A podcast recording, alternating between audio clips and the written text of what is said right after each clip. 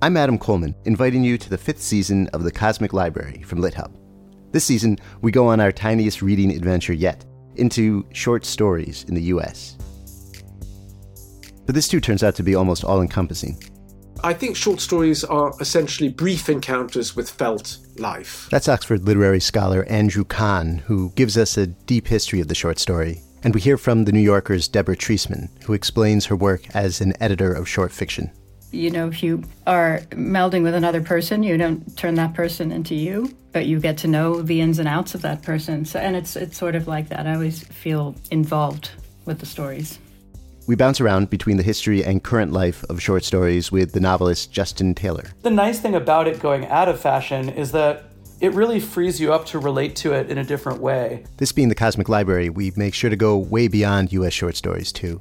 Here's the Washington Post critic Becca Rothfeld. A lot of Kafka short stories, I think, gesture at or describe um, sort of nightmarish geographies or architectures. And the actor Max Gordon Moore reminds us just how wild short stories can be.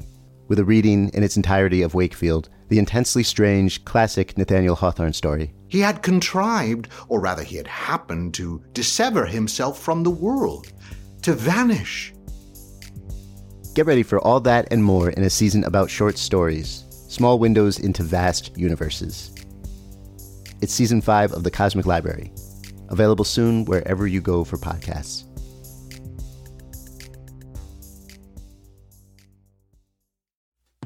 Welcome to the Maris Review. I'm Maris Kreisman, and I am so pleased to have, for the first time, a repeat guest on this podcast. Um, and it's a doozy. Susan Orlean has been a staff writer at The New Yorker since 1992. She's the New York Times bestselling author of seven books, including the library book, Rin Tin Tin, Saturday Night, and The Orchid Thief, which was made into the Academy Award winning film adaptation. She lives with her family and her animals in La- Los Angeles. Welcome, Susan.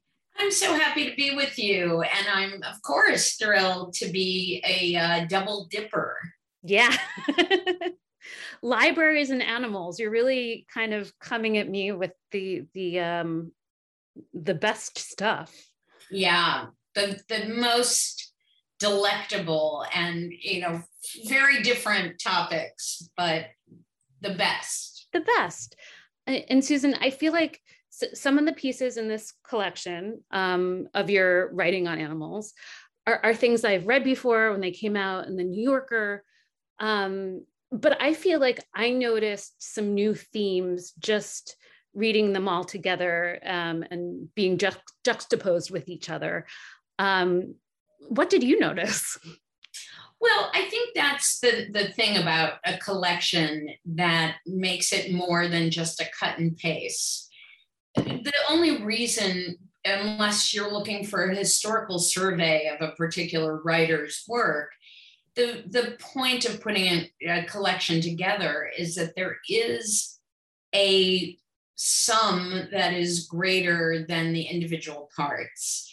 And definitely a thematic collection you really hope has that kind of vibration when you put the pieces together that there are themes that are examined from different directions.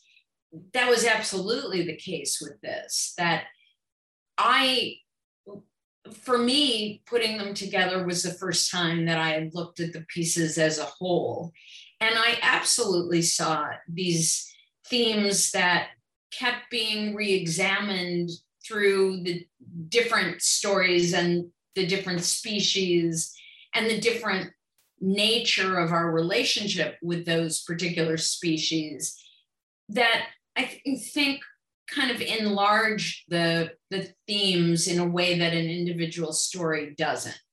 Yeah i i i think one of the things that i loved um in considering this as a whole is is that distinction between what is wild and what is tame or domesticated and um, how it's really a spectrum especially uh, in in the stories you've covered well, that that's definitely a theme that kept coming up.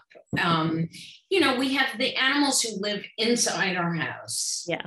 we have animals that if you ran into them on, in a, a wooded area by yourself, you'd be scared. And then we've got this universe of animals that we live with in a different way. They're not in our homes, but they're not wild. And that is a, vast universe of domesticated livestock and horses and donkeys and mules and you know the animals that we've forged a certain kind of relationship with that is different from pets. That definitely is what intrigued me is how do we navigate those very different relationships from our dog to a lion um, and everything in between. Because you know this is a kingdom of animals. There there is a whole parallel universe of animals that we share planet earth with.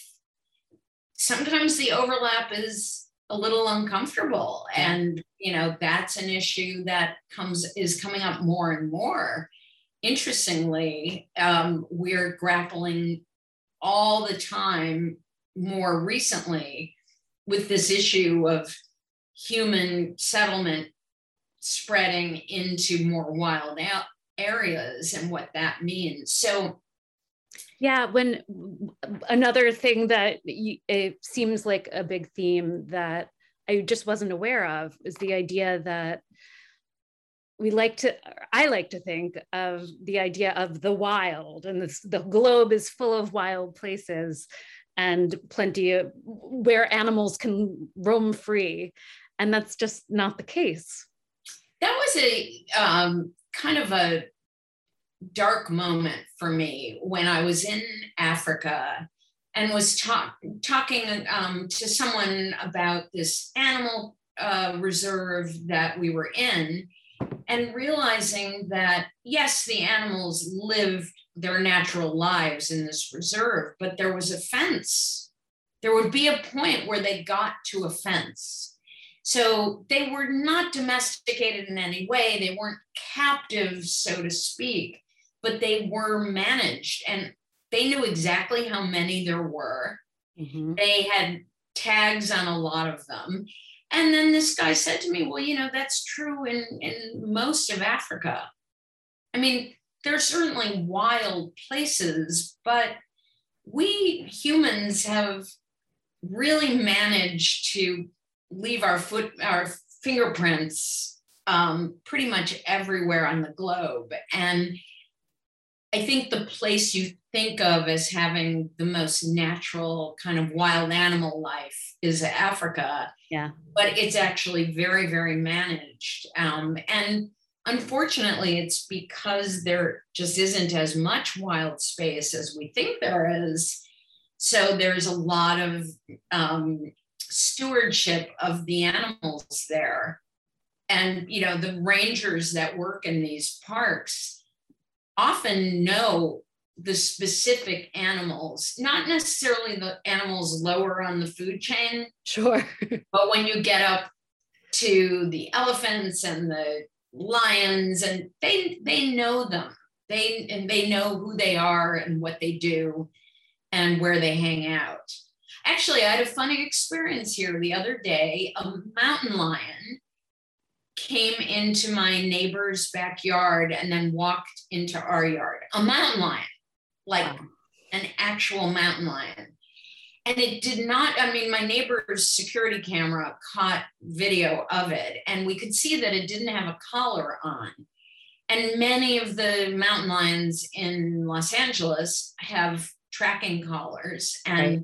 they're studied and you know they know the people know who they are and we thought, oh my God, this is one, like this is a wild, wild one, and it doesn't have a collar, and they don't even know that it exists.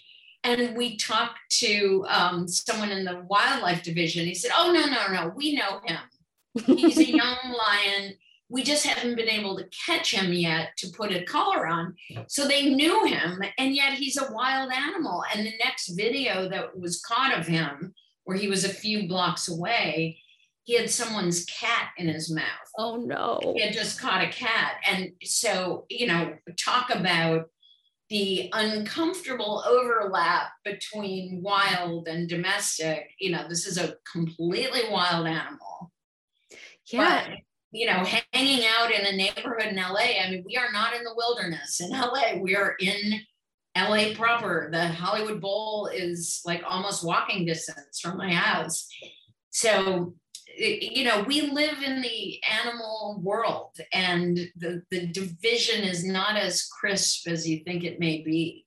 Yeah. And it, it's funny. You talk, I mean, you've, you prepared in your moving to LA. Um, you knew that there would be predators in a different way from what you had on your farm in the Hudson Valley. Um, and so, so I guess my question is, how are your cats? well, my my cat now is not allowed to go outside. Mm-hmm. Uh, I mean, I have ha- had two friends who've had their cats eaten by a coyote in literally in front of their eyes.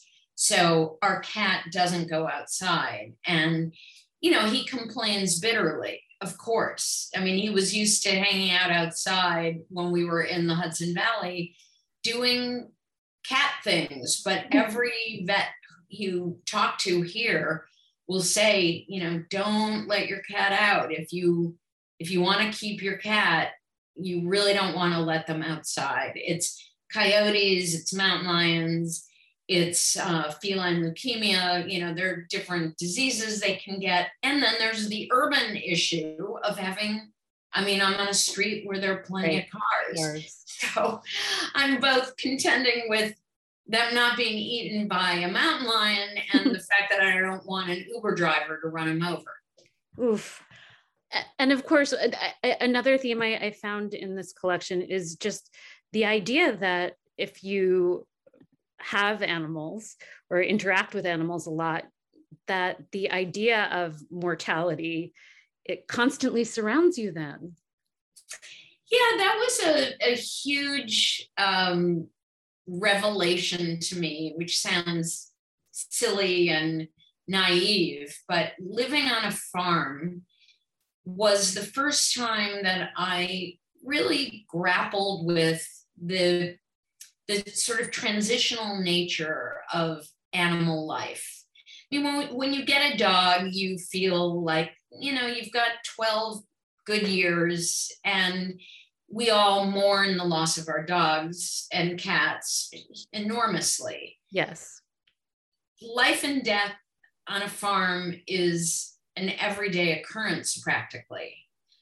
It's something that when I first got chickens mm-hmm. and you know early on when I first had chickens I thought oh, I'm going to give my chickens the best life. They're going to I'm going to let them loose every day to wander and enjoy themselves and freedom and running around. We had 55 acres, lucky chickens. And, you know, very quickly, two of them got killed. And I was devastated. I replaced them. And then again, I lost more chickens. And I began realizing that everybody likes to eat chickens hawks, owls, dogs, coyotes, you know, raccoons, you name it, and that you are contending with that fact of life in a very regular and immediate way. And it was a it was a big adjustment for me. I mean, I had the suburban girls um, kind of very sanitized experience of animals and you know when my childhood dog got very old he took him to the vet, took care of him, and then he died at age 13. And, you know, it was a long, kind of uneventful life that yeah. not the way it works on a farm. And you you just have to face death as a fact of life. And and I, I it seems like you've become I don't want to say more savvy, but um, you've you've learned which animals to name. Is that fair? Yeah, I, I think, um, you know, I started with four chickens. And of course, I named them. Look, half the fun of having animals is naming them, in my opinion. And I, of course, named them and I continued naming them uh, even when I got up to, I think at the greatest number I had either 12 or 14 chickens, and I had them all named. But we also had cattle. And, you know, cattle are very different from chickens. Cattle are, first of all, big and you can't kind of cuddle with them. You can cuddle a chicken, you can pick up a chicken, you can manage a chicken. Uh, cattle are very big. They're shy of people. They, you know, we train them to eat out of our hands, but a few of them still wouldn't do it. I mean, they're much more wild than they are domesticated. And that was a big surprise to me. I think um, certainly dairy cows are, are more used to people because they're handled all the time. But right. um, Black Angus, you know, they're almost wild. They really are. And, you know, when we first got them and we had 10, and they all look alike. So the idea of naming them suddenly became an enormous challenge. So we just named a few that had some feature that made it easy for us to remember their names. but then when we got the next herd, and we would only get we would get them in the spring and sell them in the late fall because we didn't have a water source that um, ran during the winter, so we couldn't keep them over the winter. Well, as time went on, we stopped naming them. I think because we, you know, we realized that they were temporary visitors. And the fact that we didn't have the intimate relationship with them that you might have with a smaller animal. And, and you know, that is a big difference. You know, you don't handle a 2000 pound steer right to handle a chicken but even like in your story about the donkeys in marrakesh um, most of them have the same name if you'd want to call it a name. Yeah. Well that was a, a great moment for me. And i had kind of forgotten about that aspect of the story until i reread it in preparation for the collection. And you know, again, like a naive suburban girl who has a soft spot for donkeys, when I got to Morocco, I was always asking people, Oh, your donkey, what's your donkey's name? And there was always a little bit of a pause, and then they'd say Hamar. And I thought, Oh, Hamar, that's a nice name. And then the next person, I would say, Oh, I, you know, your donkey, what's his name? And they would say Hamar. And I thought, wow, that's a crazy coincidence. This is just a very popular name for donkeys. And then I realized that it is the Arabic word for donkey, that, you know, the idea of naming your donkey when they're really treated as work animals. And I'm not saying that people don't have a sense of kindness or affection, but they are really not looked at as a pet. They are looked at as you know, I mean, I used to name my cars and I don't anymore. But it's kind of the same thing, which is you don't need to name your car. You need to know how to turn it on. And that is a little bit of the attitude towards donkeys in Morocco, which is this is a tool. It's a it's a utility device and it doesn't need a name.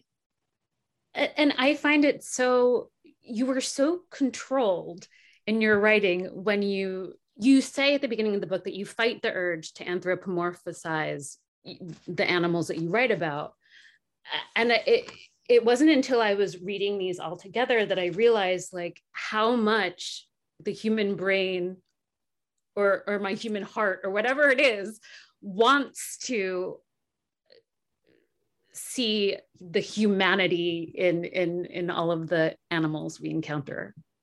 Yeah and, and it is part i think it's a good thing. I think we do want to see a sort of moral connection to animals and and an empathy for them and that we don't treat them like plants mm-hmm. you know we, we're aware of the fact that they have the capacity to feel pain and anxiety and a whole range of emotions but as a writer i felt like it was a disservice to not write about them on meeting them at their level that they that and that's a lot of what made the stories interesting which was that there is a natural disconnect between people and animals and that what we try to do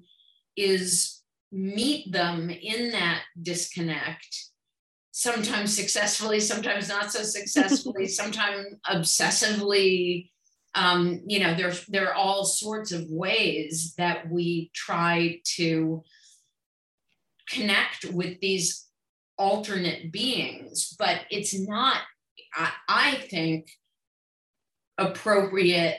I think it is not appropriate to connect with them as people with fur. I mean, they are not people with fur. They are a different species that and, and, you know it's something that i'm uncomfortable with when i see people treating animals as if they're just mute humans. I mean, i don't think it acknowledges um, what makes them special which is they they aren't people. They aren't human. And yeah they have limitations but they also have capacities and qualities and characteristics that aren't human and that is what makes them interesting. Yeah. Uh, to change the topic a bit susan i grew up in new jersey going to the six flags safari in jackson. Oh no! You're kidding.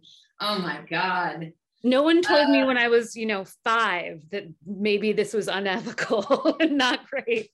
Right. um, but and so it really is looking back thinking like oh what have we what have we done?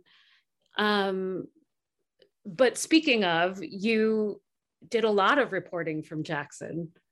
Yeah and that was a story that i really love doing. Um, it's a very complicated uh, multi-dimensional story about a woman in jackson who it was discovered, had 27 pet tigers in her backyard.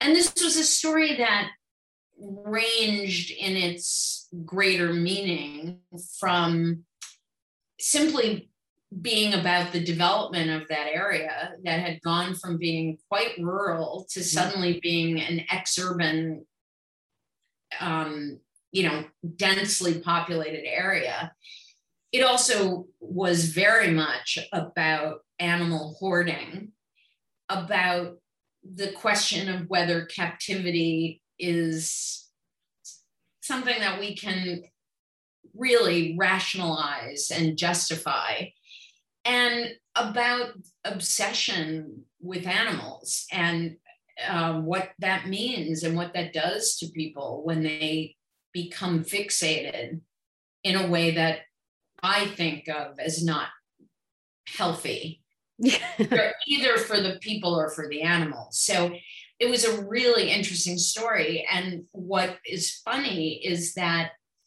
I complain in the book about how frustrating it is to write about animals when they don't talk. And so our most basic way of connecting with our subjects is not available when you're writing about people talk i mean about the power of speech but in this particular instance, the main character in the story, the protagonist of the story, wouldn't talk to me. So I, I, had to write the story um, around her and and try to infer from what I could learn kind of in the subject surrounding her about her about her mentality and and about her life. And she never spoke to me. She absolutely refused to be interviewed and susan i think this that illustrates what I love about this collection so much um, is that somehow, even when we can acknowledge now that perhaps um, this woman had an unhealthy obsession, for the most part, you reserve judgment, or at least you don't moralize. Um, you kind of let your reporting speak for itself and let us read between the lines. Tell me about that as as a writer. Thank you for that because if there's anything that I hope to achieve, it's it's definitely that. My job and my goal is to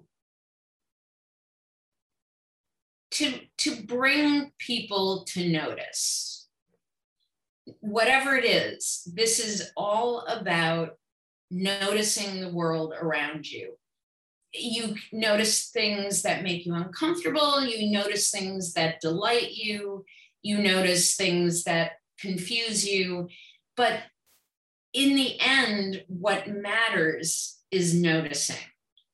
That is for me the single kind of moral obligation for people who want to inhabit, you know, human society and earth is to to always be noticing. I think you can notice and as a as a journalist as a writer take people you know gently by the the the sides of their cheeks and turn their head and say notice this mm-hmm. this is a very interesting situation that raises all sorts of questions and moral issues i don't think it's necessary for me to say this is right this is wrong I think what's necessary is for me to bring you to notice.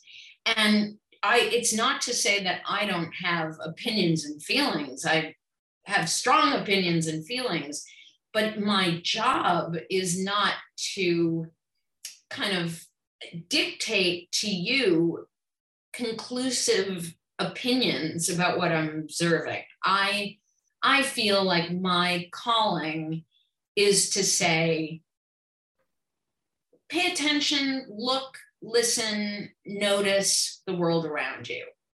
And, and then I know that you will emerge from this with opinions that that's of course legitimate and that's part of what i hope i mean i assume that you will say well now that i've noticed this now then when I think about it, I don't think it's so cool to have 27 tigers. or or maybe your takeaway is that's great and tigers should be less expensive so more people can have them. I mean, I suppose there would have been one or two people who came up with that takeaway from the story, but my my duty or at least what I feel is my duty is to say the world is a complicated, fascinating place, and you will be better for noticing it and for noticing these pockets where these stories live. And once you notice, once you learn about it, well, then feel free to draw a conclusion. I, I, don't feel that that's necessary for me to tell you the conclusion that you should have. Love that.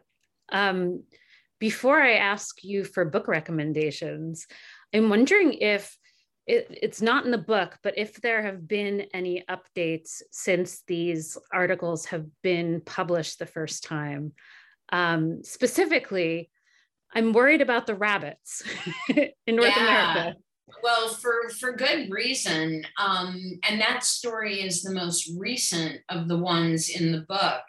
I'm not I haven't checked in again with the veterinarians I spoke to, but you know, it was really scary. I, I mean, this was this is a story about a pandemic that has erupted in the rabbit population around the world, and that that may sound very minor, but there are millions of rabbits. Many of them are raised as for meat in a lot of developing countries. It's an important source of meat, fur, and then pets. And, you know, there are lots of rabbits in the world. This disease began spreading through the domesticated rabbits, which was a devastating fact. Then the, you know, the dread event occurred when it jumped from domestic rabbits into wild rabbits, and they are different species. Right. Um, wild rabbits are not even as closely related to domestic rabbits as you might think. I mean, they're a different species. And usually they aren't vulnerable to the same diseases. And unfortunately, this disease, rabbit hemorrhagic fever, made the leap into wild rabbits. And the, the, the repercussions of that, or I should say, the ramifications of that are really enormous. If you have a die off in the wild rabbit population, then all of those animals that have rabbits as their primary food source, like hawks and foxes, and you know, there are lots of animals that feed on rabbits they're going to suddenly be without food. And so it, there's a, a real snowball yeah. Possibility that was really scary. And that, that leap into wild rabbits had just happened at the time I was writing the story. So I don't know.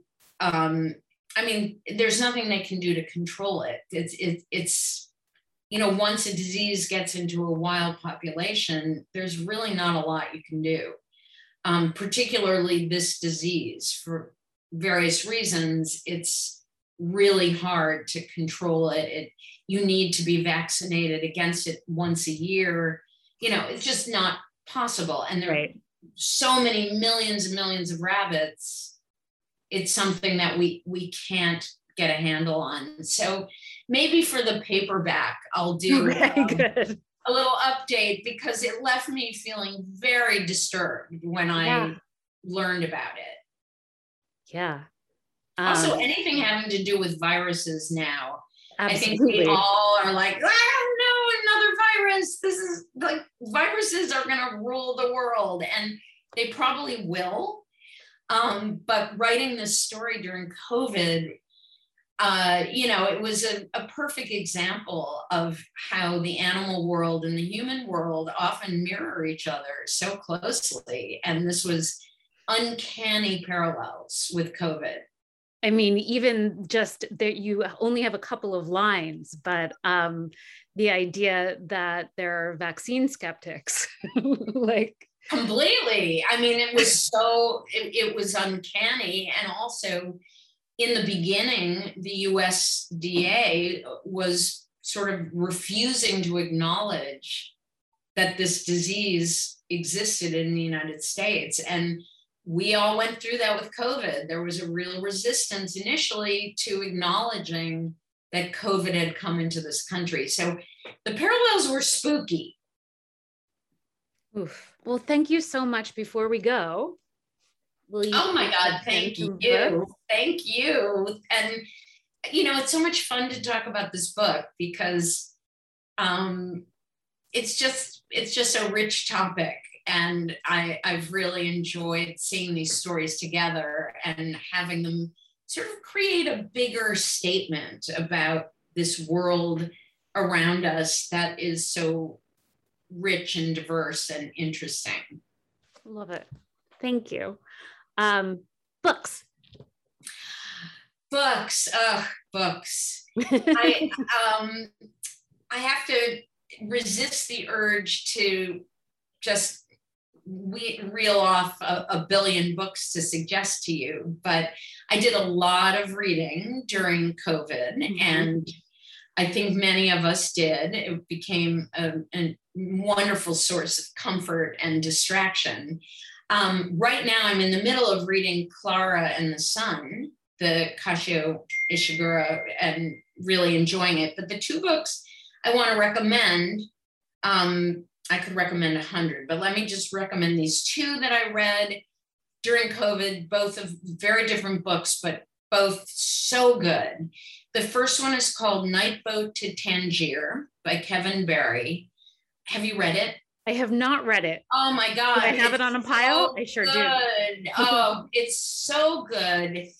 It's a just a brilliant, brilliant book. Um, the writing is spectacular. The structure, it's just, it's a very ingenious book and it's absolutely brilliant. Um, I, I can't recommend it enough. It's so good. Um, the other book that I, and this is a nonfiction book that I just went nuts over, is called In the Dream House by Carmen Maria Machado. Fabulous book, uh, extraordinary book, um, worth reading a second time. You know, it's just that good. And she's a, a poet, I think, primarily, but this is a memoir about a really toxic relationship she was in. Again, the structure of the book and the the execution is just brilliant. Um, the writing is extraordinary, and the story is utterly gripping. So these are two, I think, fantastic books. That neither of them is um, light or funny, but they are they're just great reading experiences. We need that. Thank you so much, Susan. My pleasure. It's so great to talk to you. Thank you for listening to the Maris Review, and check the show notes for the books we discussed on here today. And please subscribe wherever you get your podcasts.